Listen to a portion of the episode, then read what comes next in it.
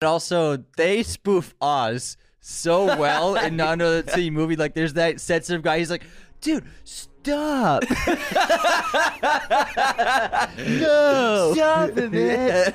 Because Oz is, he does get annoying half the time in this movie.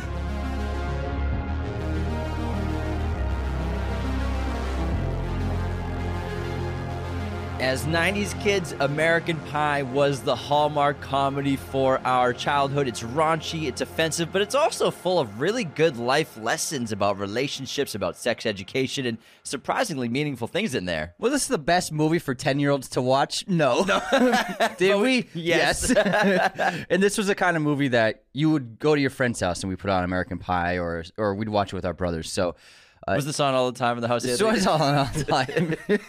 this one was. But this movie, I haven't seen it in so long, so so long, because it obviously hasn't aged well. Some of it, but uh, some of it has aged pretty well. I I'm- would say there's really just one main Yeah. sequence that hasn't aged well. it wasn't as bad as I thought it was going to be uh, on this rewatch because I think the last time I watched it was maybe I had to have been late teens. It's been that long since I've seen the film. Because I mean, it's an awesome movie and it's a part of our like childhood in a way, but it's not like the the best comedy. It's not like I wouldn't put it in the top fifteen comedies of even that decade, but it's still very funny. The characters are quite memorable, but the movie, as offensive as it can be, it actually is kind of sweet, and it does have some pretty decent romance. It's got some good music from the '90s. Anyone who grew up in the '90s is going to recognize a lot of this, a lot of the music. Banging soundtrack. However, there's a musical score that is absolute garbage. It might be the worst score ever made for a movie. And it feels just like an ex- a studio executive was like pushing buttons on a pad of like, all right, sad music, happy music, Corny acoustic melody. romance music. It was it's that bad, but the soundtrack is pretty awesome. American Pie came out in 1999, directed by Paul Weitz and Chris Weitz brothers, written by Adam Herz. The story centers on five high school seniors and friends from fictional East Great Falls, Michigan. Jim Levenstein, an awkward and sexually naive nerd whose dad offers him pornography and awkward sexual advice. Chris Oz Ostreicher, an overconfident star of the lacrosse team. Kevin Myers, the calm leader of the group, seeking to lose his virginity with his girlfriend Vicky. Paul Finch, a mochaccino drinking sophisticate, and Steven Stifler, a popular but raucous jock who often throws wild parties and is the only one of the five who is not a virgin. When dorky classmate Sherman claims that he lost his virginity at a party hosted by Stifler, Kevin prompts Oz, Finch, and Jim to join him in making a pact. They pledge that they will lose their virginity by high school graduation and prom. Rotten Tomatoes, American Pie is a 61% critic score and 61% audience score with over 250,000 ratings. I could I agree with that. Yeah. IMDb, it's a 7.0 with 426,000 ratings. Letterboxd, it's a 3.1 with a quarter of a million ratings. On a budget of $11 million, American Pie grossed $235 million at the box office, and it runs at just 95 minutes. It beat Wild Wild West in its opening weekend. Did it really? So Wild Wild West lost to American Pie. It was a sleeper hit. It also, do you know how many American Pie movies there are? Seven? There's eight American Pie movies, and Eugene Levy is in every single one of them. No, he isn't. He's not in one of them. he's in eight of them. Is he's in every single one? He's in every single one. I thought there was one that Eugene isn't because we have obviously like the main cast. They have American Pie, American Pie Two, American, American Wedding, Wedding. and then American Reunion, which was like the last one in 2012 that they're all in. with their whole main cast, yeah. but then there are the spin-offs. We have American Pie presents Band Camp, The Naked Mile, Beta House, The Book of Love. it kind of became Rules. like a National Lampoon's kind of franchise. Where it's like National Lampoon's presents this different kind of cast in a different location of this style of comedy. Do you know how much money at the box office this franchise has grossed? Over a billion. 989 million. Oh damn! So even what's interesting is as ba- in, none of them are really that good at all, except for the first one. A couple of the sequels are they're pretty good. They I like good the second one. The yeah. second one, that's the one where they're at like the beach house, right? Yeah, they're building a house. They're fixing it up. They're I think they're in college. Are they Uh, building? No, they're not building. They're fixing it up. Yeah, they're, they're they're, definitely not, they're not like laying the Okay, foundation. they're not of a house. building a house.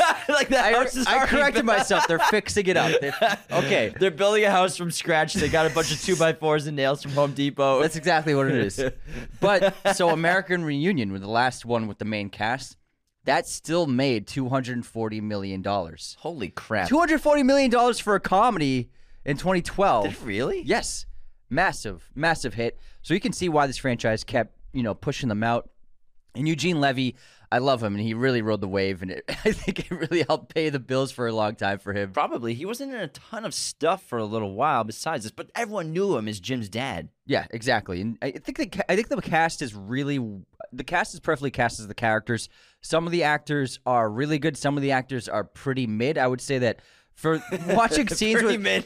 watching scenes with Thomas Ian Nicholas and Tara Reid is a struggle. They so Thomas plays Ke- uh, Kevin. Kevin, like the leader of the group, and they neither of them can act very well, and just they share like four pretty long scenes together. It's just like I, it's cringing watching them act together. But then you see Jason Biggs is perfectly cast. Allison Hanlon is amazing. I love Natasha Lyonne. She's probably my favorite character in the whole movie. She's really fantastic. Eugene Levy is another great character in the film. But I would say out of all the cast and characters, honestly, Jessica, played by Natasha Lyonne, is my favorite character because she's a voice of reason. Everybody in this film is so stressed about sex, and that's what it's like when you're a teenager. Before you ever do it, you're so stressed about it. like it's this big thing. It has to be right. It has to be with the right person. But Jessica's like, it's just sex. It's like it's not. It's not rocket science. It's just. It's it's so unimportant. Wait until you do it, then you realize, oh, it was really nothing. that's the point. And that's the thing with this movie is a lot of high school movies, some of them are centered around like the clicks and kind of being cool. But then other ones, the crude sexual ones, I wouldn't even put this as too much of a crude humor movie. There's really only two main sequences of crude, gross out humor Yeah. with the beer and then Finch in the bathroom. Besides that, there's not much over the top gross out humor, but this one's focused on kids losing their virginity. That's something that we go through in adolescence going into adulthood that we're all focused on. We're teenagers, our hormones are going crazy. We're just also so worried about the perception of going off to college, becoming an adult, turning 18 and not having lost our virginity, which there's nothing wrong with, you know, but in the 90s and the 80s it was there's a lot of pressure on high schoolers to do this and the rest of the cast is great. Besides Jason Biggs, Chris Klein as Oz, again Thomas Thomas Ian Nicholas as Kevin, Jennifer Coolidge as Stifler's mom, who's had a huge resurgence the last five years with TV. Shannon Elizabeth as Nadia, Alyson Hannigan as Michelle, Clyde Kusatsu as the English teacher. We don't have to bring. Yeah, he's got a small role. Eugene Levy. who can Who who doesn't remember Clyde. the English teacher? Clyde. What the fuck? I'm just going through IMDb, baby. I, Eugene Levy, Jim's dad, Natasha Lyonne, Chris Owen as Sherman, the Shermanator, Tara Reid as Vicky, Mena Suvari as Heather, who was killing it in 1999. She's in American Pie and American Beauty, which was the Best Picture winner that year. Seann William Scott as Stifler is one of the best characters of 90s comedy in general. Eddie Kaye Thomas as Finch, who's really solid in this movie. Yeah. And that rounds out the main cast. Seann William Scott blew up as Stifler, and he had the biggest career for ten years out of the entire cast. And he's a scene stealer, and he plays an asshole, but like he's like an high school asshole that everybody knows. It's not so much he's a bully. He does like tease people, and he's an asshole. He's a dick to people. He's but he's not like I'm gonna beat you up kind of bully. You know what I mean? And it's it's a different kind of a high school asshole that we would normally see in these movies. the thing with this cast and the, the characters in general just feels really authentic and true It to does. what high schoolers are like. There's no one like getting stuffed in lockers, the the cliche stuff. I never saw that in high school, but I Not would see it in every single high school movie. I'm like, I've never seen someone get pushed and thrown into a locker It was more of just someone being a douchebag, saying Exactly. mean things. There's like a jerk at school, but the thing with American Pie is the characters are so well cast and, and so well, you know, fleshed out to an extent that they all feel real. They all feel like somebody you knew in high school or even in college. They all have their little unique things. They're either nerdy or a little dorky or jockey, but not overdone like so many high school movies are. And I think Stifler's Party, the first one in the movie, is a great like kind of introduction to just high schoolers, what they really are like. And the cast, it's not a bunch of super attractive models like we get with every high school TV show or high school movie these days. They're all just solid actors. they look like real people. They get yeah. they're cast so well. I mean, several of them are went on to have huge careers, but they're not just like the most attractive person that could be possibly found for this role. They're just peop- They just feel like people because they're just normal people like all of us. And so and you could actually see acne on some of them. Yeah. it's, it's it was actually kind of refreshing. I took that away when I watched it because I'm used to nowadays everyone just looks like an Instagram model or like a, a fashion model, and they're being cast in all the roles. And I'm like, it takes you out of the reality. They don't even look like a real community of kids. This movie, obviously, some of the actors are a little older, but not actually that old. The oldest actor is John Cho in this movie, and he's 26 in this movie. Most everyone's in their late teens, early twenties. So actually, some of them actually were still teenagers. So I think they did a good job casting, and but they just look like real kids. They don't look like they've had Instagram. They don't look like they walk runways. They don't look like they have perfect bodies. You know what I mean? They they feel authentic. I think since we're Alyson Hannigan's in this movie, and obviously she's in the great sitcom How I Met Your Mother, then we have the sort of remake with How I Met Your Father Yeah. that came out. It's already canceled. That show I watched a couple scenes of, and I was totally out of it because everyone on that show, even if you look at the posters and billboards, it's just a bunch of models. Mm-hmm. Hilary Duff is very gorgeous, but I'm not saying that the original cast aren't a bunch of very attractive people as well. But there, it seems like a lot of casting directors and shows and studios, they just care about the most attractive people to put in roles. But How I Met Your Mother was so successful for so many years. That show ran for like eight seasons or something like that because it's just a bunch of really great actors and people that seem authentic to real life versus who's the best looking person who has a huge Instagram following we can put to get people to watch this show. No one really cares about that stuff. We want real people that seem authentic to reality. And I think that's why American Pie, when it comes to high school movies, high school comedies, this one is pretty timeless. Of course, there's a few things that aged horribly, but overall, it has a bunch of great sequence uh, sequences of high school interaction as well as life lessons. You know, as much as there is like the the kind of like you could say locker room talk or the male gaze fantasy of these guys just obsessing over girls. That's what a lot of guys are like as in teenage years. But that doesn't mean that women and girls don't love this movie as well. Because I can tell you for a fact, I know that they do. There's actually quite a lot of you know putting men in their place and showing them for how dumb they can be and behaving at times. Like uh, Oz's scene with the girl he's trying to date, who's from college, and he he acts like a total dick, and she she calls him out on it, and she's like teaching him about you know it's Suck me, beautiful. yeah exactly. It's like what a ridiculous thing to say because he's an idiot and he's a guy and he doesn't know what he's doing. This is his first time ever talking to a girl legitimately, and she's and She didn't go on Twitter and cancel him. Exactly. She pretty much put him in his place, and she's like, "No, this you have to respect a woman. You have to. This needs to be consensual. You can't just go out and scream things like this." And there are actually quite a bit, of, a number of scenes. And even when a guy is trying to humiliate a woman, they actually get their own in there. Like they get humiliated. Guy, when guys act like horribly in this movie, they get embarrassed and they get showed up in this film. Yeah, every one of the main characters when we're talking about uh, Jim, Oz, Kevin, and Finch, they're trying to take advantage of girls because their goal is to lose their virginity. They're trying to have sex, and all four of them do really mean things to take advantage of the girl. So for Kevin, he's you know sick of only getting to third base with Vicky. He doesn't want to say I love you yet, and he's just like, I'm tired of this. I need to have sex at some. And he says that in front of a bunch of people, and she hears it.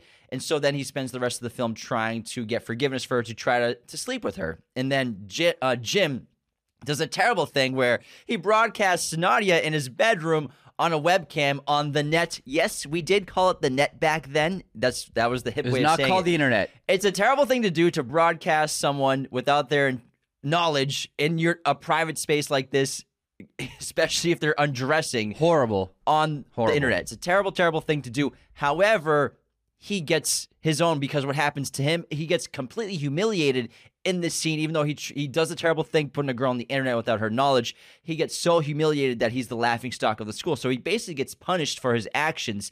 Stifler, he's trying to take advantage of this young girl at the party. He's lying to her. He's, she says, I'm just going to be another girl you tell all your friends about. And he's like, no, I would never do Never. that. Never about that. He's just trying to get in her pants real quickly. What happens to Stifler? He drinks beer that's filled with semen. So everyone kind of gets their own. Oz obviously Oz gets his yeah. punishment as well. So everyone gets punished for trying to take advantage of girls in this film. and ultimately, I mean, uh, the, it does it doesn't. I wouldn't say it gets deep, but this is a testament to Paul and Chris Weitz. They're actually pretty solid directors. They made About a Boy with Hugh Grant, which is a really sweet kid uh, movie about a guy who takes in a kid.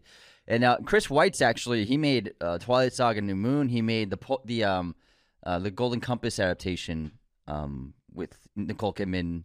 You know what I'm talking about? Yeah, yeah. yeah. So he he did that film, and so he's done a, quite a lot of big studio movies. And Paul Weitz has uh, less of a big career as director, but they both produce and write.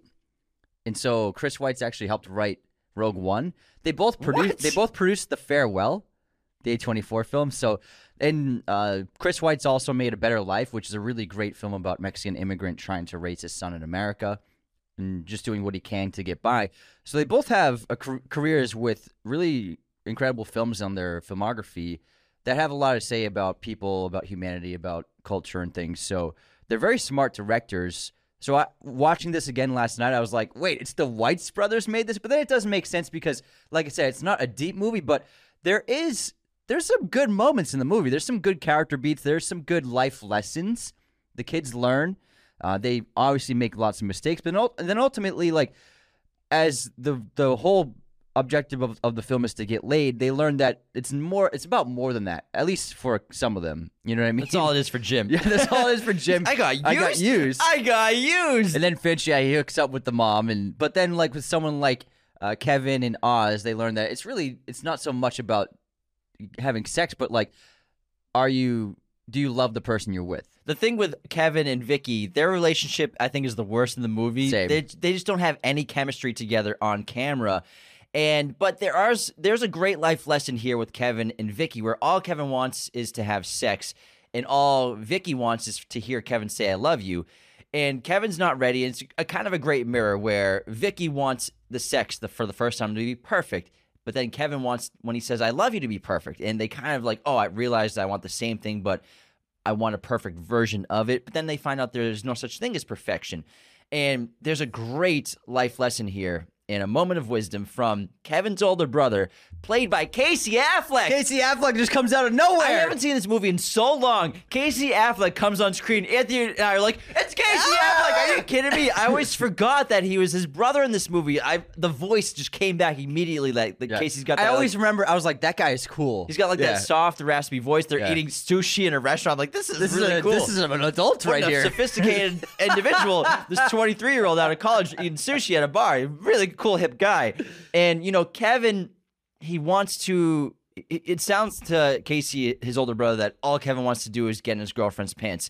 But what Kevin says, and he kind of gives him a question or poses him this test, like, is that all you really want, just getting your girlfriend's pants? And Kevin says, no, I want to reciprocate. I want to give her an orgasm back, basically. He's like, that's the right answer. You know, you want to do something for her. It's not just about you. You've won the Bible, this secret book that's underneath the section at the library in the high school that gives you all the secrets of sexual mastery. So you you deserve this book because your heart's in the right place, just like the movie. It can be crude, it can be gross out humor at times, and again, things that haven't aged well. But American Pie, its heart is in the right place. I like the book. I think that it would have done better with some more book stuff.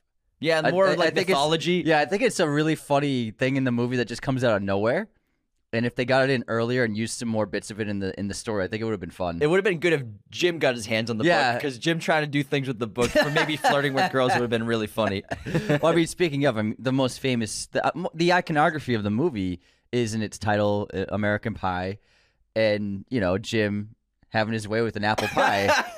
Jim's the most desperate of them yeah, all. like what's it feel like? Like warm apple pie, and then Jim's like, "Really?" No, he goes store bought or homemade. And He's dead serious. Uh, Jason Biggs is perfectly cast as this like he's he's a shy loner. Oh no, he says homemade or McDonald's. Yeah. he's this shy, not a loner, but a loser, and he's had no luck with women. And Well, the- I wouldn't call him a loser because he's friends with Stifler. And Stifler's like the well, coolest he, guy in school. Stifler's friends with Oz because Oz is the best player on the lacrosse team, and, and they're part of Oz's crew. So I wouldn't say he's really friends he's, with he's a cool. He's he, but he's in the cool group because especially in the sequels, like Stifler, like is reluctant to become friends with Jim, but then they do. He's yeah, true, but I mean, he's in that inner circle, so he's going to parties and stuff. So he's part of like the cool crew to an extent. But it's really Oz is the connective tissue for that. Yeah. That's why they're there because I, I they don't say it, but I imagine these four kids grew up together, and then Oz became such a good athlete that he's friends with the, another athlete jock in the school, Stifler. So that's why they go to the events. That's why they go to the parties because Oz is like this cool jock. I get that. I get that for sure. But yeah, Jim is like Jason Biggs is perfectly cast. Eugene Levy is perfectly cast. Their scenes together are, are always some of my favorites in the film. I love the scene when they hug in the hallway. They just keep patting each other's back. When he's going to prom? Yeah, he's, He's, like, so proud. He's like, "Who's the lucky lady?" And Jim's like, It's uh Michelle. she must be special. Jim's a great lead for this movie because we've kind of all been in this. I feel like. Jim's the lead, but He is then the lead. Kevin's like the leader of the group. But I He's the think, worst leader yeah, though. He's but terrible. Jim's the lead of the movie. You know, he's the main character on the post. He's the main character in the movie. We're following. We're the only. We only see his home life, so he's clearly the lead of the movie. Yeah. And Jim, he is so desperate to have sex for the first time because it's more out of not being humiliated. He feels humiliated that humiliated that he hasn't had sex yet in a lot of ways. He's so nervous about it. And it opens up with him just he's experimenting with sex and he's watching this this bad channel. So when we before we had, you know, what we have for digital cable today, we had ca- crappy cable receptions and you could get like naughty channels on there if you kind of like hacked it correctly. Now you can see obviously Superbad. Those writers, Evan Goldberg and Seth Rogen, drew from this film. 100%, yeah. They improved upon this film, but this film, you, you there's no Superbad without American Pie. But Jim, he gets in so many situations of embarrassment in his home life that it reflects even more into his social life as well. But like it, most of it happens at home with his father, with his parents. Like his parents, the opening of the scene is him masturbating to a porno, and his mom walks in. Oh, Jim, what are you watching? I'm just watching a nature documentary. then his dad comes in. Oh, something wrong with the cable. He's like, I think you're watching a dirty movie. They lift up his robe, and he's got an erection inside of a tube sock. It's just like the most humiliating, humiliating thing you could think of. Like the pie scene is one of the most humiliating things that could possibly happen. It's the warm apple pie thing. He comes home. On the counter is this warm apple pie his mother just made. Jim, your favorite warm apple pie. See you for dinner. And I have to say, one of the funniest moments I've ever seen in a comedy in general is when Jim sticks his fingers in the pie. Then we cut to his dad walking in the driveway. And then I forgot how long the cut is. Yeah. The cut is to Jim on top of the counter, literally thrusting into the pie, his pants down. And he's like, oh, it's not what it looks like. looks like. so they actually had a trouble with the MPAA to get an R rating. oh, it was NC 17. So it was NC-17 because they originally filmed it with him doing four thrusts into the pie. I wish they kept that. But then the IPA uh, allowed an R rating if they when they trimmed it down to just two thrusts. Can you imagine four thrusts into that pie? Oh my god! and also, whenever I watch this movie, just like how Scream did a great job spoofing uh, horror movies, not another teen movie did a great job spoofing a bunch of teen comedies. This being one of them. So they opened up that movie with um, Janie Briggs with the dildo in her bedroom, and her like her grandmother walks in, her whole family comes. It's a birthday in. cake, Yeah, right? it's a birthday. It's, yeah, it's just this. She's got this giant dildo that's going off, and it falls in the Yeah, cake and yeah. splatters everywhere. Yeah. and then also they spoof Oz so well in not another teen movie. Like there's that sensitive guy. He's like, dude, stop. no. Stop it. Because Oz is he does get annoying half the time in this movie. I have a bunch of great fun facts before we get more into the film. So Jason Biggs' fake erection, the opening of the film inside the tube sock, it was made from a foil wrapped sausage stuck on a pencil. oh my god. Seann William Scott, he was paid only eight thousand dollars for his role in the original movie, and while before it came out, he was still working, I believe, as a waiter or, or a So he job. filmed this movie and then he went back to waiting tables before its release. But then when it was released, he became a huge hit in Hollywood. I would say he probably had the biggest career out of everybody in this movie in For terms ten of- years. He's still doing stuff. But Yeah. Natasha Lyonne's had a great resurgence lately. She's got her own TV show, and then again with Jennifer Coolidge just won an Emmy and a Globe, so she's Jennifer Coolidge is, is at the highest right now. But Allison Natasha- Hannigan with yeah. How I Met Your Mother was huge for a while too. So some of them, like Hannigan and Seann William Scott, they had big two thousands. Mena Suvari as well Yeah. too. And then uh, speaking of Stifler though, so the beer that he drank that had the semen in it from Kevin, it was actually it was egg white, it was egg whites. oh my god, that scene makes me gag. And then how about with Michelle? Even though her character was an accomplished flutist, Alyson Hannigan actually played clarinet in high school. The famous apple pie was purchased from a big chain. Do you know which one? Can you guess? Costco. Yes, it was Love Costco. that Costco pie. I love Costco. The original working title for American Pie was Unfinished Teenage Sex Comedy, which can be made for under $10 million that studio readers will most likely hate, but I think you will love. Eugene Levy, who played Jim's dad, threatened to quit if the director didn't let him improvise almost all of his lines. And they also almost got Bill Murray to play his dad, but I think Eugene Levy was perfect and again improvised pretty much everything he says. Eugene's perfect. He's great. Jason Biggs originally had a body double for the sex scenes, but the double was fired because he had a scar on his stomach, so Jason had to do all of them himself. Seann William Scott and Chris Klein were bad at lacrosse. Even after three weeks of practice prior to shooting, real la- lacrosse players were hired to double for the actors. And then there's a great cameo, a couple in this movie. Specifically, Blink 182 has a cameo during the webcam sequence when Jim is running between houses. That guy's in my trig class. Go Trig boy. Go Get your Trig freak boy. on. Blink 182, there's a cut scene of going to different parts of the high schoolers. It's the band that's rehearsing. That's Blink 182. Now, Travis Barker, the drummer of Blink 182, is in this shot, but he was wrongly cast in the credits as Scott Raynor, who's the former drummer of the band. and then there's another great cameo besides Blink 182. We have. K- oh yeah, Casey Affleck. I guess you could say is a cameo now, but I guess not at the time. He was obviously in Good Will Hunting a few years before, in 1997. I read that uh, an actual Playboy Playmate was a cameo when the students are waiting outside the women's room when Finch walks out. She's one of them laughing at I wonder if anyone would have picked up on that. If, I, th- I think Playmates back then were more famous. way more famous. than nowadays because there's so you see so many you can see so many women on the internet but back then it was like you really had to just buy the magazine so i think they had definitely more social clout oh, absolutely. Yeah. yeah, that's a good like point. people would know them by names Even though we had the net, again, there were like 17 websites. the net people keep saying the net in this movie and that is really what it was at first called now we know it as the internet but the net was used for several years before that popularized and another thing that was popularized in this movie so the term milf was popularized in this movie now jennifer coolidge MILF! Jennifer John Coolidge play, yeah, plays Finch's mom, uh, plays Stifler's mom. John Cho, I would say, has the biggest career out of this entire cast. He's up there for sure. and he's just the MILF guy, one of the MILF guys. He's And just, a singer and in the and a choir. choir singer. So, however, but this film, many people thought that this film invented the term MILF, but a website in 1995 called Usenet made a post that initially used the acronym. It was the first ever use of the term MILF. It predated this movie by four years. However, this film definitely popularized the term MILF. So MILF was not a um, used term before this movie, really. and speaking of MILF, in terms of profanity in the movie, there aren't a bunch of curse words in this movie, if you think about it. There's only like really a handful, and they hit every time. Like when Michelle says, This one time at band camp, I shoved a flute up my pussy. I'm Yeah. like, Oh shit, that Yeah. came out of nowhere. Yeah, you're right. And then with MILF, with John Cho, he's like, The, the chick's a MILF. Mom, I'd like to fuck. I'm like, Oh crap, that came out of nowhere too. so it, they really hit you with the profanity really well, but it's not overdone to an extent that it's just like overbearing. It's funny. You think that that term was older, but it's not. I guess like that was really the first. That was really the first time general audiences or in mainstream culture really used the term MILF ever. There's a bunch of great music in this film as well. We have obviously Blink 182 has a song in this film that we were just talking about.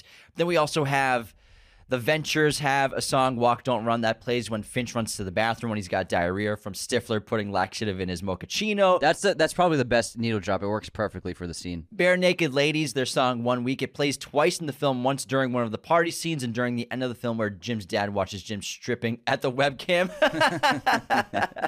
I thought they would end it in the because in, the credits it changed when the t- credits rolled. They should have kept that song. I think. True. Uh, then we have Third Eye Blind has a song, Oh Semi Charmed Life. It plays during the dog year scene after the party.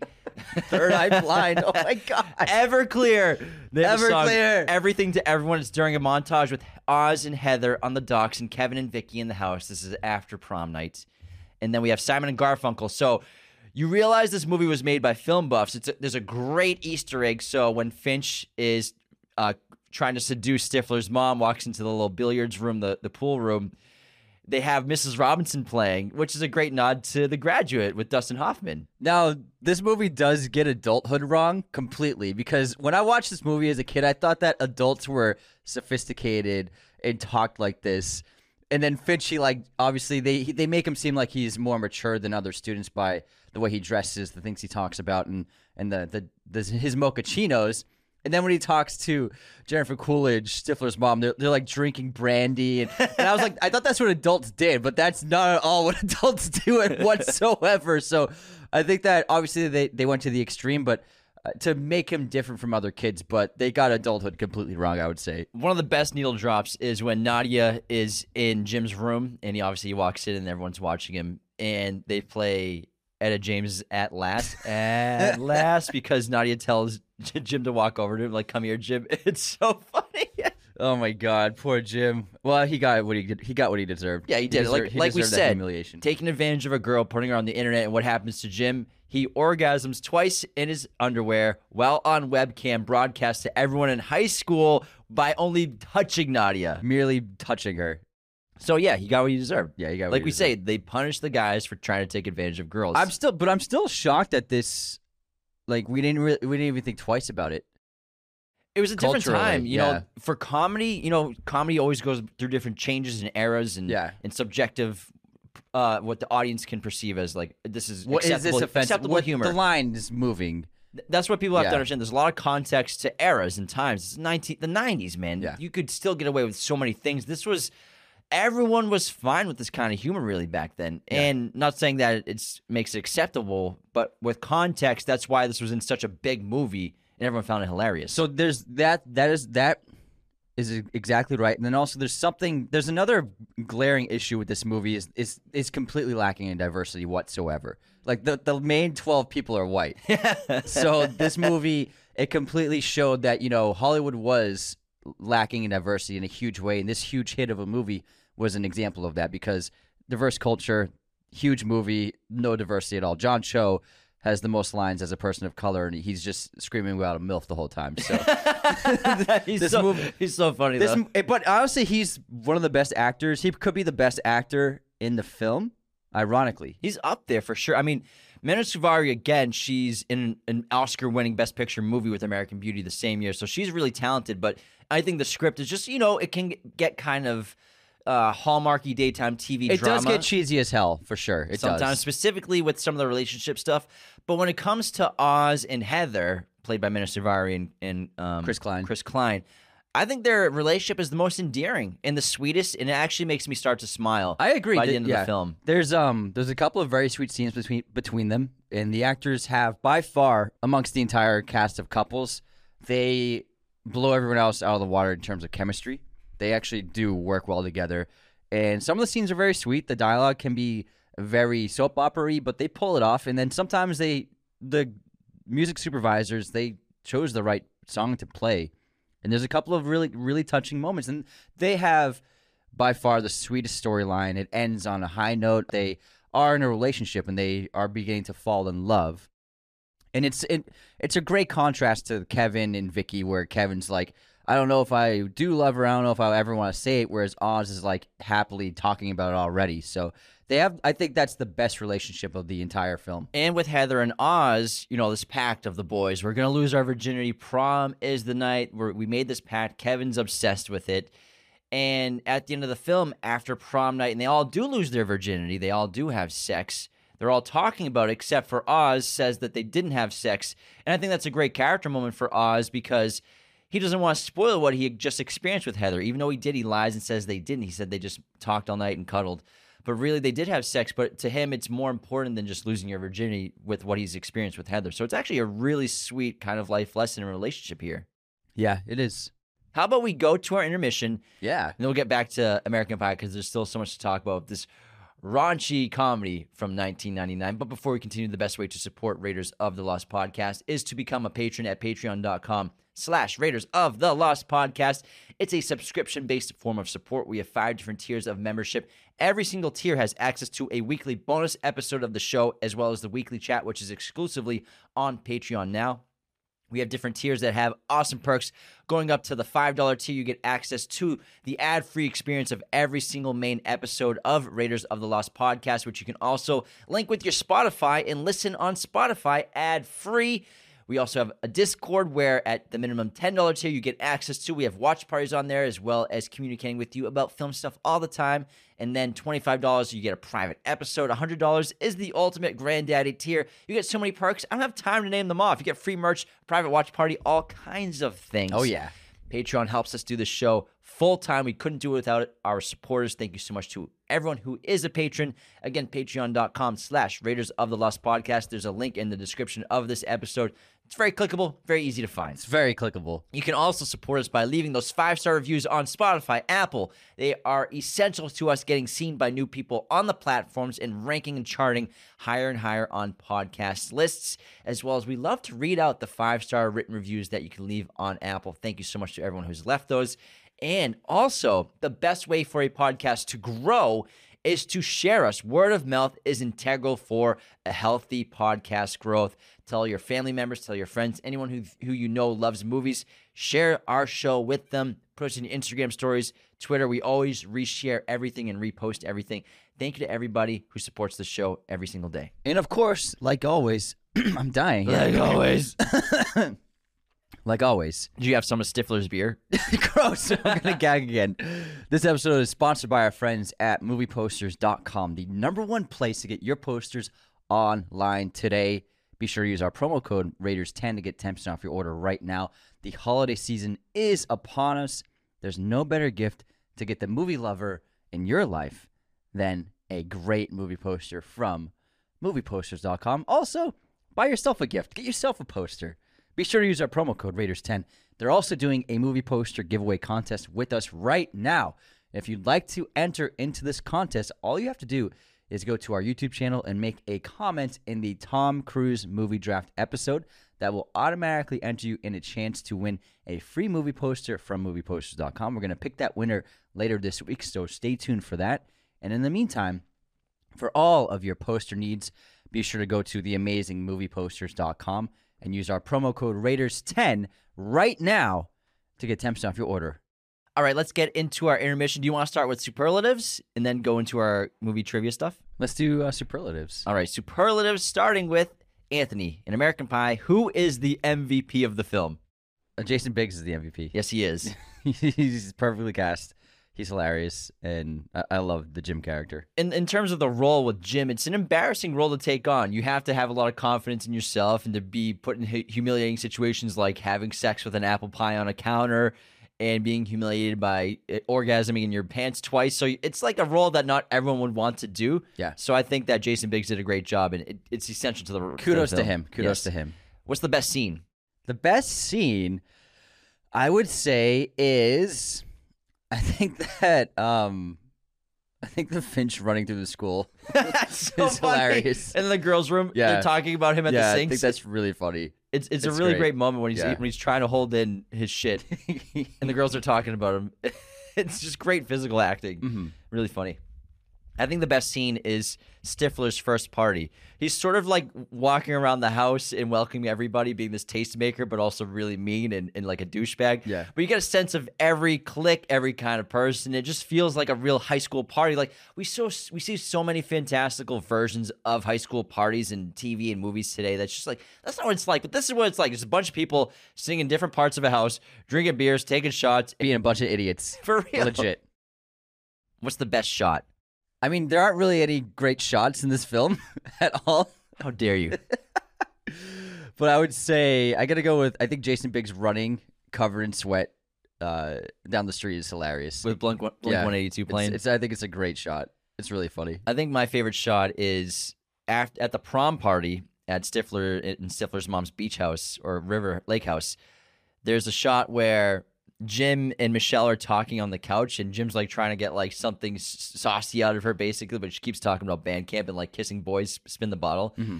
In the background, Stifler is talking to a couple guys, and he's about to take a sip of beer, and then he holds it up and looks at it, and then he's like checks it, and then he sips it, and he smiles and like goes back to his conversation. so it's like a nice little Easter egg in the background, and it's nice nod. But also, I think I just remembered there's another shot in this movie. It's a long take at prom, a oneer, where they get a shot of every main character at prom. Camera moving from table seating to going onto the dance floor. We have Jessica walking by, listening to like Led Zeppelin on her Oh, yeah, headphones. you're right, But it's yeah. a oneer. It gets a shot of everybody. It's a really cool shot. Yeah, it's a great point. That is a wonder. Who's the best actor in American Pie? Best actor. I gotta go with. Hold on, let me look at the cast real quick. I'm going- No one's really exceptional. You go first. I think Natasha Lyonne is the best at the time in this movie. You know, I think she's like a great voice of reason. She has a lot of confidence on camera. But between her, it, it's between her and Seann William Scott because Seann William Scott steals every scene. I think. Well, he is a scene stealer, but in terms of acting, I think Eugene Levy, overall, he's obviously the most experienced. He's the veteran, and he he's in a way commands all of his scenes and kind of even in the comedy space is a, a dominating comedic actor. So, and he just he sells all the scenes with Jim so well. So I would say Eugene Levy is the best actor in the film. All right, what's the best line in American Pie? The best line is. Hold on, you go first. So I picked when Oz and Stifler they're having this conversation. All the guys are, and you know we'll talk about how every guy has their own method of trying to lose their virginity, and Oz is going like the sensitive route. So then they're talking, and Oz goes on being sensitive. He says, "You ask them questions and listen what you ask them questions and listen to what they have to say and shit." And then Stifler says, "I don't know, man. That sounds like a lot of work." it's really offensive, Just really, like that college girl said, all you gotta do is ask them questions and listen to what they have to say and shit. it's so funny and so mean. That's Chris Klein's best delivery of the film for yeah, sure. it's hysterical. I would say, hold on, it's hold on. I didn't prep a quote. I know. I could tell you didn't do your job today, Anthony. There's too many good ones. uh, or I think when Eugene Levy after the pie scene says, "We'll just tell your mother we ate it all." I gotta go with um actually Michelle's line, um when she because it's so out of nowhere. She says this one time at band camp because it's set up with all of these really lame responses. This one time at band camp, we played spin the bottle. This one time at band camp, blah blah blah blah. And then at the party, she goes, "This one time at band camp, I put a, fl- a flute up my pussy." Jim spits out his He's like, "What? That's it, because that line's so out of nowhere, and it's set up really well. Of just you're expecting something lame to come out." And then she's on top of him, and she says, "Say my name, bitch!" Slaps him in the face. oh my god, this movie's crazy. All right, let's get to our movie quote competition. Are you ready? Ready? I prepped this. All right, good. Here's my quote: "The weather outside is weather." That's Paul Rudd. In. Is it? It's, it's no wait. It's not role models. It's the other one. Yeah, it's role models. Nope. No, it's the other one. What's the one with? The weather know. outside is weather. It's um. It's the Adam Sandler one. Nope. Fuck. What is it? Forgetting Sarah Marshall. Oh, forgetting Sarah Oh, Marshall. The weather outside is weather. It was Paul Rudd though. Yeah, it was. His surfing surfer instructor. you sound like you're from London. You know, when I got here, I just I got rid of my watch, man. oh, why? You don't want to tell time? My phone does the same thing. Oh, okay. That's a really good movie. All right, here's mine. Why is he having sex with her belly button? He knows where her vagina is, right? oh my god, what is this? Oh, I I think um the disaster artist. Yes. yes. Someone on set says that, right? Yeah, someone watching the scene play out. for the room. We should do the room. Wow, we should do the room and the disaster artist together. What a great back-to-back double feature, man. All right, guess this movie release year, Anthony, and listeners. What year did My Cousin Vinny come out? I'm gonna go 1996. 1992. Damn, it's old. It's old. The hairstyle, man. Yeah, I mean, yeah. True, true, true. All right, what year did the disaster artist come? 2017. 13. Wow, it's that old. It's 10 years old. Holy crap! Yeah, you're old, man. God, dude. You're old. So are you then. Movie pop quiz time. Anthony and listeners, name three SNL sketches that were turned into movies. And this Um, isn't a thing that happens anymore. Neither Roxbury. One. Um, fuck. There are about nine plus sequels. Hold on. Um, Blues Brothers. Two. Um, fuck. Right off the top of your head, it's tough. SNL skits turn into movies. SNL movies. Fuck. God damn it. Um. Um. Hold on. Hold on. Hold, please. Hold, Hold. please. Dun, dun, dun, dun, dun, Oh my god, this is so hard. You Uh, love one of them too. I'm sure I do. Yeah. I think it's your favorite comedy. I'm gonna be pissed if I get it wrong. My favorite comedy? Yeah. I've heard you say that on the show before. Damn, and now I, and I can't get it. Hold on, hold on. No, no music, man. You're Well, I gotta give some the listeners. to- I gotta give everyone something to listen to. All right, yeah, you're right. Uh, If they can do it on Jeopardy, and they have to come up with something really tough, hmm we should get a timer. Um, more seconds. Was it Soul Man? Close. What's his name? What What's that guy's the character's name? I'm not gonna give you the answer. Shit. Ladies Man. yes. So you got three. Yes, Ding, ding, ding, yes. I did it. All right, there you go. Okay, also, what are the Anthony said Night at the Roxbury, La- The Ladies Man, and The Blues Brothers. There's also The Blues Brothers 2000. Uh-huh. Wayne's World, Oh, Wayne's World. Superstar, Superstar with Will Ferrell again. Yeah. Coneheads. Oh my God. Yes. It's Pat. They made a movie about. Remember, it's Pat. Yeah, the androgynous character from SNL back in the nineties. it's Pat. It's Pat. and then, oh, you're gonna kill yourself. MacGruber. no, MacGruber. MacGruber. That's not my favorite comedy. You said that on the show. No, I haven't. I said I love it. I feel like you said I've said. never said it's my favorite. I think it's would my never favorite. say I feel like Anthony said it's my favorite movie of all time. I've never said it's my favorite comedy. That's a lie. Someone's gonna You have threw to me go off. back and find the deep tracks. MacGruber. That's, right. That was a good question. Thanks. I'm man, it's fun, right? Yeah, it's funny. I couldn't think of the other ones, even though I love them. But yeah, I'm glad. I'm glad I got Ladies Man just in time. Cool. Okay, right. who plays Seth Rogen's wife in Neighbors? What's her name? Um, she has that exercise jazzercise show. She does. Ah, she's so pretty too. Rose Byrne. Yes, Got it. I thought you would. I didn't think you'd get it. She's in the Place Beyond the Pines too, right? She is. Yeah, she Yeah. plays uh, Bradley Bradley Cooper's, Cooper's wife. wife. Yeah, Got it, man. you got it, man. All right. Got it. Do we have any haters this week or any unsubscribes? Oh, What yeah, What, we we got what are we cooking with, Anthony? We got some good unsubscribes this week. I, I was taking screenshots all week. all week. This kid is week. taking screenshots. So many. Hold on one second. Get in there, man. Get in there. Getting in there, dog. I'm okay, gonna here get we- I'm gonna get a five star review ready. Sorry, one sec. Okay. this is a good one. So we had trouble with our movie news episode posting on Spotify and Apple. And so Alexander Maya wrote Alexander Amaya wrote, Why is the episode not on Spotify? I said, Up now, sorry. Then they just wrote, Unsubscribed. yeah, sometimes there's just delays, and we're kind of at the mercy of podcast platforms for posting the episode. Yeah, it happens sometimes. And then Sophie Burrows in uh, on Patreon on our most underrated movies of all time, which you can listen to ad free. She wrote, "If Molly's Game isn't on this episode, I will unsubscribe." So I did like twenty side eyes of like, "Oh yeah, we did put it in there." Sorry, Sophie, but I Sorry, hope you enjoyed Sophie. the episode.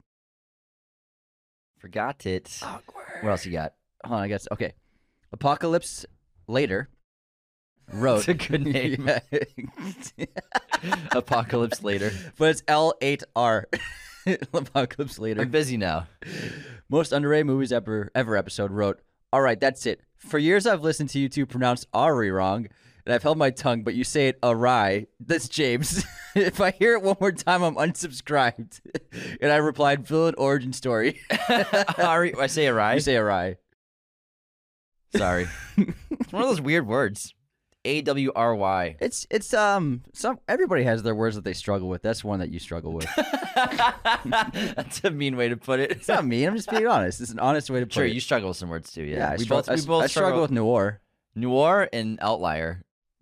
say outlier.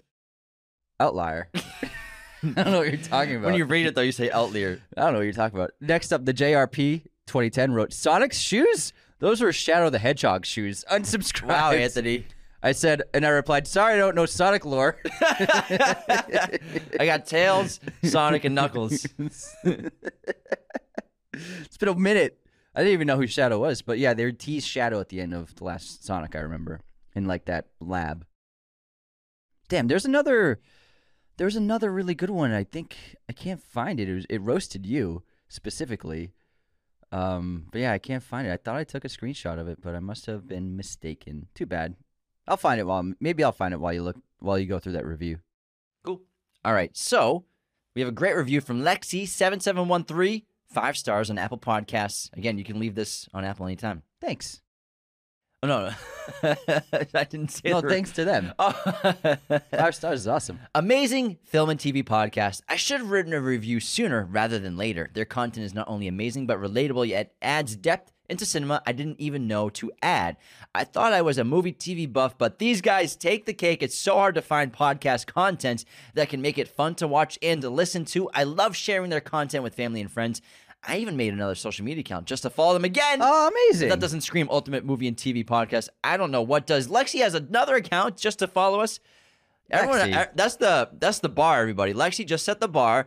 Y'all need to get your own accounts, burner accounts, just to listen to the content. Thank you, Lexi. That's really sweet. That's really great. I love that.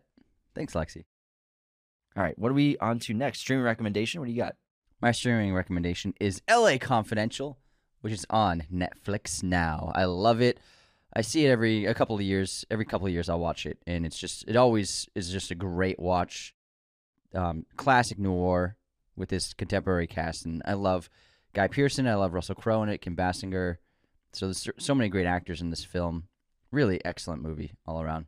I have Wayne's World, which is on Max right now. It's a classic from the 90s, 1992. We have just a great sketch from SNL that was consistent for a while and turned into a great movie that had also an awesome, an awesome sequel. But I mean, Wayne's World's iconic for the 90s. Give it a rewatch on Max. I got it. I got found it. You found it? Yes. So it's because he didn't write unsubscribe, so I didn't screenshot it, but I remember reading it. So Levi Bulger wrote, Someone ought to politely tell that guy how certain things are pronounced. James Caan's is mis- name is mispronounced. The name Imogene is said wrong, and even words like Arai, Ari. There's a couple others, but I'm not trying to make a list. I'm not trying. You should you a her. Imogen. Imogen. Yeah, you said that last the other day. Imogen Poots. Yeah, it's Imogene. Imogene. That's how you say that Bro, name. doing my best here. And you said James Caan. It's Can. I'm gonna can you on the show. Sounds like I should can you because you can't pronounce anything correctly. All right, Outlier. this where's the evidence of Outlier? Anyways, let's get back in. Oh, we have every episode. every episode, Anthony says Outlier. Let's get back into American Pie. Now, I'd like to start off with each boy's plan to get their virginity card taken away from them and, you know, lose their virginity. Sure. So Kevin's plan again, you know, he he upset Vicky obviously, and she should be upset with him. He said something he said something mean and rude, saying, "I'm sick of these third base. I gotta get laid nowadays." And he's trying to, you know, get her to forgive him, sending her flowers, saying the right things. But then obviously he gets help from Jessica. You need to give her something in return. You either give the big O or the big L. And then eventually they want it to happen at prom. Oz's plan is to get in touch with his sensitive sign and find a choir girl. These choir chicks are hot. it's an untapped resource. Jim is the most hopeless. His plan is basically everything. You know, he's shooting shots with Nadia. He's got the online dating app with the webcam photo. And then by after he gets humiliated by everybody, his plan is all right, I'll go to prom with this band girl who apparently doesn't know what happened to me on the internet, on the net. And then Finch, his is the most advanced, I guess you could say. He pays Jessica two hundred dollars It's to the make best plan. make a bunch of grand lies about him. Some of them that are that he's well endowed. Some that he has a, a tattoo with eagles and fire. Some of the lies are that he's had an affair with an older woman. Some are that he beat up Stifler. And Stifler The scars him are healed. and so Stifler, he has a date for the prom, but she ends up saying that like Finch might ask me, so I can't go to prom with you. if Finch is going stag, I'm going stag. So they all have their own basically path and plan for how they're going to lose their virginity. I would say Finch's was the best until uh, Stifler got him back. Yeah, probably. Because rumors and gossip spread like wildfire. And then also, like, having tattoos is so cool in high school. It's, it's Yeah, I remember the first couple when you turn eighteen, a couple of kids get a, get the tattoo. She's like, "Oh my god, that's Oh, so they have a tattoo. So What? awesome. That's amazing. Yeah, some people are quick to it, but I guess in terms of the plans, you know, Jim's Jim, I feel most sorry for, even though he does do something terrible, putting Nadia on the internet. But you know, Jim's completely hopeless. He's happy at the end, though. He got used. he got used. He's, I would say Oz's plan, even though it was a plan, it turned him into a better human being. Yeah. You know what I mean? I think Oz is the person, without a doubt, who actually changed as a person and grew and became a better person than the, the start of the film. One of my favorite moments of the movie, I think it's so hysterical and it kind of flies under the radar. Is for me, it's a comedic beat, but maybe not for most people. So Kevin and Vicky, they finally have love. Kevin says, "I love you" to Vicky, and Vicky says, "I love you back," and they have sex at prom. It's perfect. They have a beautiful night together, and then in the morning. Vicky's like, it's not gonna work out. I don't think it's, it's not gonna work out. Post nut clarity. Yeah, so basically, she's like, you know, we're gonna be so far away at school, but like immediately, she's like, nah, not for me, Nah, bro. yeah, so like, was he that bad? if he was great, she would have. She, they would have stayed But together. it's like the morning of, like, I just realized it's not gonna work out. He's like, it? "What do you mean?" We can make it work. She's like, no, I don't want to ever see you again. he definitely sucked. Poor guy. And also, speaking of location, this film is set in Ann Arbor, Michigan, but it was actually shot in Long Beach in Southern California. It was using the Long, Be- Long Beach School District area high schools. Uh, Millikan High School, whose school colors are blue and gold, was used for the exterior shots, and then Long Beach Polytechnic High was used for the interiors. And I was like, this movie looks like I, I said body. I said it looked like Santa Monica, but it's Long Beach. Yeah, it's Yeah. Long Beach. Yeah. and this is supposed to be set in Michigan. That's something that like throws you off. They should have just said it in L.A. because everybody's dressed in warm attire, warm clo- warm weather attire. It doesn't make sense for for the end for for Michigan setting. Like it should be pretty cold at night. I guess. Yeah, that's a good point. But it I mean, throws you off. ambiguous location, Yeah. ambiguous weather. You Yeah. know, it is what it is. It's not as bad as like you know the office. There are actually palm trees in the background of the Yeah. office. What I like about this movie is, you know, peer pressure is a theme in American Pie, but it's not really about drugs or alcohol, really. It's just because it, that's not a main focus of the movie. The peer pressure is I have to have sex, which is maybe the strongest form of peer pressure, maybe makes people feel the most insecure a lot of times. You know, sex, drugs, and alcohol are a huge component of being a teenager, whether you partake or not. And by the end of the film, there's a great lesson of not giving into peer pressure because they make this pact.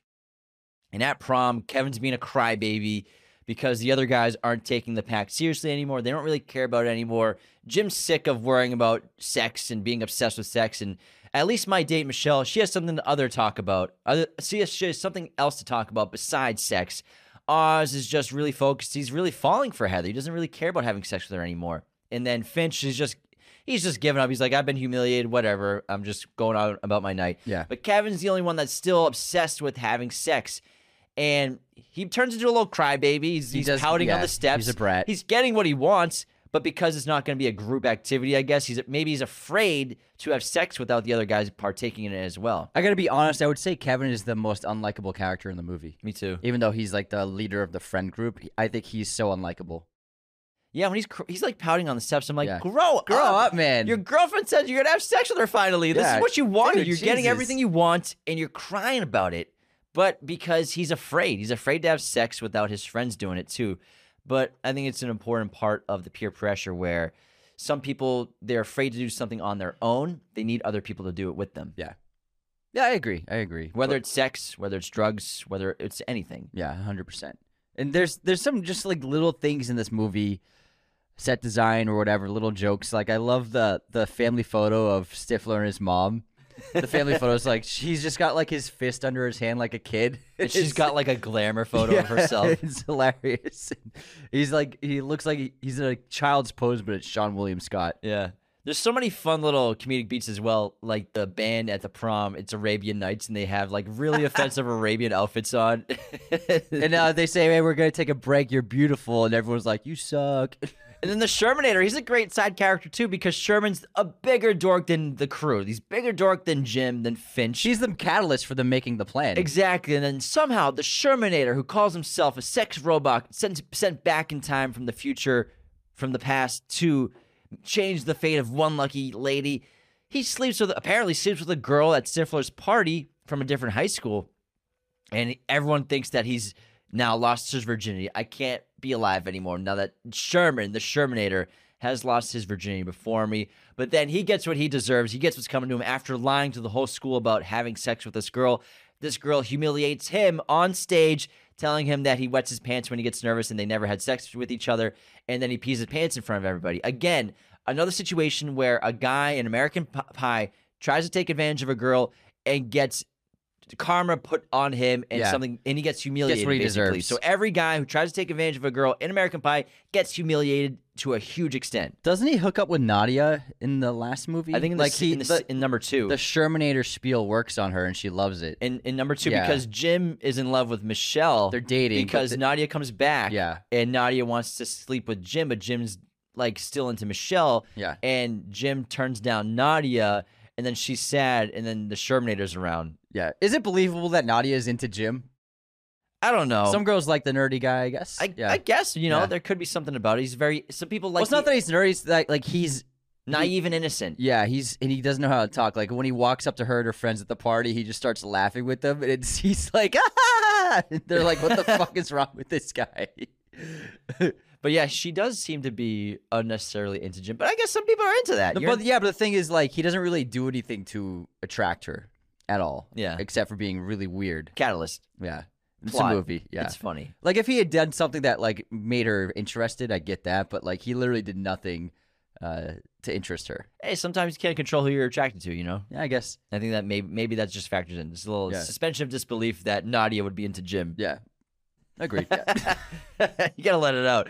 You know, it's part of the movie. And I love when uh, Eugene Levy brings them into brings her into his room. He's like, "Yeah, this is where he uh, he's, a bookworm. He's He's a real bookworm. Studied all the time. Study worm. And he's like so proud. He's like, "You got a girl in your room." Jim and his dad have some of the best scenes in the movie. Obviously, the opening with the sock, which is super embarrassing, but also when Eugene, when his dad comes in and discovers the condoms in Jim's drawer, he's like, "Oh, safer than a tomb sock." He brings in the porno magazines too, and he's, He's like, like, describing them. uh, it's like it's almost like it's a flower underwater. Yeah, so you can see in this particular magazine, they uh, pay specific attention to the breasts, and I love how he's, He's like like, they're used for n- for nursing infants. and when he's leaving his room, I'm gonna leave these books here with you, son. he calls them books. And then uh, the first time he does the birds and the bees talk, and they're both very embarrassed by the situation. And Jim's dad's like, well, and Jim's like upset about it. And Jim's dad's like, well, listen, I'm sorry. I'm trying to do the best I can right now. You know, I, I don't want to be doing this either. And then after he's like, I'm sorry, I shouldn't have gotten riled up in there. And like you said earlier, he actually he revised all of his lines because he didn't like the script for his character. And there's a a- during the porno scene, the porno mag scene, you can see Jason Biggs is holding back laughter because they just did it in a two shot, and he's trying not to laugh because Eugene's probably coming up with that on the spot. He's Eugene great. Levy is hysterical in this movie, but he's perfect. I think even if you had Bill Murray, it wouldn't have worked as well as Eugene. I don't think Bill would have worked as well. I don't think so because you because the dad needs to be because Bill Murray's cool, He's Bill Murray. Yeah. Like if he's in a movie in a small role like this, you just can't get over Yeah. the fact that it's Bill Murray. but Eugene Levy seems like Jim's dad. seems like a real dad. Yeah, but he seems like Jim's Yeah, dad. yeah, yeah. You know what I mean? Like I love when he's giving Jim that hug to go off to prom. You can see like maybe Eugene's Jim's dad was like him when he was young. Like Yeah. he finally lost his virginity, but maybe he was just like Jimmy sees a lot of himself in his son. Your uncle Peter, he strokes the one-eyed snakes five, six times a day. it's ridiculous. I'm so man. glad that Eugene Levy um, blew up recently with the TV show, and then his dad, his son Dan Levy, is really great too. So it's really nice to see that both of them they're having career for Eugene Levy resurgence, then then for Dan Levy uh, career growth because their show is really fantastic. Yeah, it's cool. I mean, to also be able to work with your son that must be really exciting. Yeah, The Levy family, they're really funny. it's funny like they funny they blew up, and then Jennifer Coolidge recently blew up as well. So there, and then Natasha Lyonne with her TV show. But Alyson Hannigan, man, How I Met Your Mother was huge. Yeah, She was a huge star. It was her and her and Seann William Scott were the most successful after post this movie. Yeah, out of the gate, they Yeah. really took off. Seann William Scott was huge for like, yeah, 10 years. He was in a bunch of movies. I mean, he was with The Rock in a movie. He was Dukes of Hazzard. Yeah, Dukes of Hazzard. You're right. Yeah. Yeah, Um, the rundown. Yeah, he was in a bunch of stuff. And then Chris Klein, Hollywood ended up. It didn't work for him. He tried. He was the lead in Rollerball, the remake of the '80s film, and just not a good movie. and then I think he led another movie, and then there was just like he didn't have. He's not a lead actor chops. he has, you know, he has the look to an extent. He's he might be like a little too dreamy looking, like too Sinatra looking. Maybe a little old. His his his style and his look, it's too classic. I think for a leading man, like Yeah. he, like if you put him Yeah. in like the 1940s, he's got the look for a star back then. I would say yeah. I think you might be right. And Thomas Ian Nicholas, like I said, he's the least. He was one of the least act, talented actors in this film, even though he was a child star. Kid in King Arthur's Court, Rookie of the Year, great baseball movie. Um, but How as, as- sweet it is to be loved by you, by you. okay, Scooby Dooby Doo. that's Chris Klein I though. know. I just, it just popped in my head. Literally not talking about him. I felt like I felt like blending up, man. It came from the heart. Anyways, Thomas Ian Nicholas, he had a successful career early on, and he just didn't. He never. He didn't have the chops to be an actor in Hollywood for like big things. So I think for some actors, like these sequels were important to them. You know, maintaining their presence in Hollywood. Tara Reid's the same thing. Because after this, it was really just Sharknado for her. Vin Wilder. Oh yeah, Van Wilder. First dates are interviews. but Van Wilder, it's funny, but it's all gross out humor. A lot of it's It's really nasty. very yeah. a lot more crude. Yeah. Which is why I think I like American Pie better because there's gross out humor, but it's really a couple scenes. Like I said, it's the beer scene and then Finch Finch's diarrhea. But uh, what's funny is John Cho's in American Pie, and then Kal Penn's in Van Wilder. Yeah. and then we got Harold and Kumar after. Is John Cho and Van Wilder? No. No? not that I remember. It's just Kal. I haven't seen that movie Cal in Penn while. plays Yeah, the- Kal. yeah, his his roommate, It's- yeah. Oh my, the, the foreign exchange student, right? foreign exchange yeah. student. Yeah, Man, Hollywood in the '90s, man. I think I've had these before. Look at me, you're the best star. Star. no, look at me, pro, Pro. pro. Pro. Oh my god. But I mean, yes, some of the actors in this movie, they're not great. Some of them are really good, but it works at the end of the day. It's a nostalgic movie, especially with the the wardrobe, the big jeans, the button up the button up short, sleeve shirts. Oh my god. Not like the the style that's today, where it's a lot like more fitting. It was just very big clothing back Well, then. the thing is, nowadays when you watch uh, contemporary movies, whether it be high schoolers or young kids, they seem so stylish to the point where it's like, yeah, that's what it's like on Instagram. But like in Four hundred dollar outfit we, to high school. we live near a high school. They all wear jeans and hoodies every day. Like that's all they wear. Like well, nowadays it's pajamas. Yeah, Ev- everyone wears pajamas yeah, school. flannel pajama pants. Like Yeah. that's what kids wear at school. But like when you see it on TV or movies, you're like, this is just like so hyper stylized. I feel like they're not really capturing how kids dress anymore on screen. Yeah, because when we were growing up in elementary school, then leading into high school, jeans were still really common. Like, but like getting when we were going to high school, that's when sweatpants became the norm for a lot of kids yeah. going to high school. But jeans in the '90s were still the go-to. Jeans and cargo pants, Baggy jeans, baggy Big jeans, and cargo pants, cargo Yeah. pants. So people weren't weren't ever wearing sweatpants really Yeah. to school back then. So I, I really do feel that they don't get clothing right in movies anymore for kids. They don't. I think it's too. well, they can't. they they style it like they're fashion models half the time. No, I know, I agree, but at the same time, you, you can't just can't just have a movie with everyone in, in exactly. I know. Yeah, but but again, like that's just they got it contemporary- right in this movie. This- Amer- it's American contemporary style. Yeah. Like, well, what's- yeah, it's gotten s- more casual. way more especially- casual. especially when you're going to It's school and like you don't give a shit. You're wearing slippers to school sometimes. They sometimes. do, yeah. You're right. They walk by our s- our house and they're wearing like literally like flannel sweatpants and, in a hoodie to school. Like you go to school like that? Damn, you guys don't give a shit at Yeah, all. our, our parents wouldn't, wouldn't have let us leave the house like that going to school. Yeah, we wouldn't want to Maybe on like the Friday, we would have like every once There was one a- Friday a month. There was um, dress down day. Yeah, something like that. Dress that. down day was a day where you wore pajamas. Yeah, you could wear it, but it, it was like even if it was a public school, you still were expected to like you know wear some jeans or something, wear some s- pants, Yeah, or if it's hot, like yes. Yeah, but remember cargo pants? Yeah, cargo pants. cargo man. pants were a thing. So you had cargo shorts, and you also had cargo pants with like 16 pockets on them. Yeah, They're great. the hairstyles too. Jim's hairstyle is perfect in Yeah. this movie.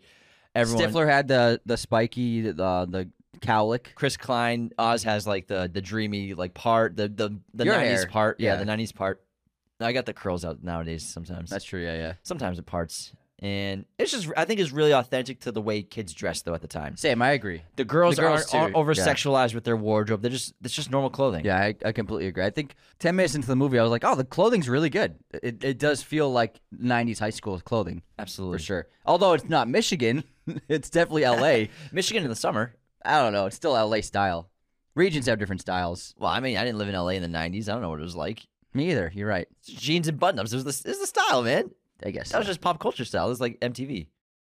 MTV, bruh. You, yeah. It was NSYNC. I don't know what LA was like here. It was That's probably true. the same as everywhere else for the most part, except just like the surfer crowds and the beach crowds. I'm sure they had more skater, surfer boom here before we did. Dude, the '90s was the skater boom everywhere. Everyone was wearing. I wore skater clothes. I didn't yeah. even So skate. yes, this is perfect. DC shoes, Etnies. yeah, you're never like different skated. cities wore different outfits. Oh, you're right. You're right. You're right. We all shopped at the same stores at the same. We all looked at the same magazines. It was PacSun, and Sears, Hot Topic. Macy's. It was all the same clothes everywhere we went. See, we got a lot of clothes at That's why Americans all look the same. They all Yeah. dress in the same clothes, same blue jeans. Remember the blue jeans, the baggy ones? They would have like that little kind of what, what would you call it? Like you could The hook. the it's like yeah, kind of a, yeah, a, a a hook. You could put like a hammer in it, but it was just it would be there in your jeans. So it was the, it was they had car- carpenter jeans have those whether they be canvas jeans or or denim jeans canvas pants or denim jeans they have this little loop not a loop but like a handle in a way It's- yeah, it's like a strap Yeah, strap. a strap and then so they're built so a carpenter or some a contractor can put a hammer there so they don't have to put it in their pocket but they can holster it in a way But, But just then they- one of those things. they started putting them on jeans and you just bought jeans with them and you never even it was just like a strap there and you're Yeah. like you did nothing with it it was just there I also love this movie because you're watching it and there's no smartphones. There's really no technology besides Jim's computer and the webcam, and it's really it's really refreshing to look back on because we I think we have the best of both worlds growing up pre internet, pre smartphone, pre digital technology to a huge extent. And because we know what it was like before then. And, you know, this is what it was like. You interacted with people so much more. And your friendships in person were so much more important to you. And these clicks were like everything. If you wanted to talk to your friends, you had to see your friends. You couldn't, Yeah. you couldn't talk to them any time of the day. like Jim gets humiliated on the webcam, and then in the morning, that's when Kevin and Tells Finch, them what happened. They no, they, they come up to him, they make fun Yeah, of him. yeah. It's like that's the first time they've talked since last night. Yeah. since the webcam. So they haven't even seen each other since until the morning. There's also another fashion thing that I would have liked to see is a wallet chain. Yeah, There's no wallet chains in this movie. Maybe the bandmates in, in that sequence had. They had one of them has to have a chain because there is always a bunch of kids with a chain, especially if they were punks or skaters or goth kids. They all. If you shopped at Hot Topic, you had wallet chain for sure. Yeah. Man, I love American Pie. It's an offensive movie. You know, some parts haven't aged well, but it's still hysterical. It's pretty good still. The It's comedy still hits. Yeah. And again, it's full of life lessons that are really important. And, you know, its heart is in the right place. And like we've said multiple times, guys are taking advantage, trying to take advantage of girls in this movie for the wrong reasons. And whenever they try to, something bad happens to them. So they get what they deserve every time in this movie. It's not promoting to take advantage of girls in these terrible ways because every time something happens where, again, the webcam, Jim gets humiliated by orgasming in his pants in front of the whole school twice. Sherman lying about hooking up with a girl and he pees his pants in front of everyone. Yeah. Stifler drinking the semen beer. Everyone gets punished for taking advantage of a girl, trying to take advantage of a It's girl. good point. Yeah. So I think that's important. I didn't have in the realize that. I didn't remember that stuff. I didn't realize that they got they got like humiliated. All of them did. It's smart. Yeah, it's it, it makes works. sense and it, it's right. You know, it should happen like that because it, that- that's the lesson. it doesn't sh- encourage it at all. shouldn't yeah. take advantage of women to try to get to try to get laid. And I gotta say, the movie isn't as bad as I thought it was. it's It's a lot. awesome. It's a lot better than I thought it was. It's still f- pretty funny. I I, I was cracking up. I had a great time watching. yeah, there's some the really night. great comedy in this, and it does work. And it's it. Other, other than the webcam sequence, the rest of the movie does age fine. But the webcam sequence does get hysterical. yeah, it does get very funny. The funny. first couple yeah. minutes, it's very awkward, and, and I was laughing the whole movie until this part when he turns on the webcam. Yeah, we were like, "Oh my oh, god!" I was is- like, should we be doing this episode? this is too much, but I think it's important to talk about because they punish Jim. Yeah. They punish everybody. agreed. All right. And again, the male gaze, the fantasy of uh, an exchange student in your bed masturbating to your dirty magazines. That's never going to happen. Yeah. But that's part of just the, the movie. The movie, It is yeah, what it is. a movie. But I think every kind of, all kinds of people enjoyed this movie. They did. It's proof the the box offices, the Success is crazy. Yeah, $230 million box office. Everyone liked this movie. that's wild. Men and women, girls and a boys. comedy making that much. That's what it used to be like. man. Damn, that's crazy. All right, that wraps our episode on American Pie. Thank you so much for tuning into this episode of Raiders of the Lost Podcast. Again, become a patron at patreon.com slash Raiders of the Lost Podcast. Link in the description of the episode. Leave those five-star ratings on Spotify and Apple, and share us with your family and friends. Take care, everybody. See you next time. This episode was executive produced by our chosen one patrons Cody Moen, Andrew Hagan, Becca Keene, Benjamin Cook, Calvin Murphy Griggs, Nicholas Martin, Darian Singleton, Tyler McFly, Andrew Hagan. Our chosen one patrons are our biggest supporters. Thank you so much. Raiders of the Lost podcast is a mirror image production. Sound mixing done by Jacob Kosler. Opening music by Chase Jackson.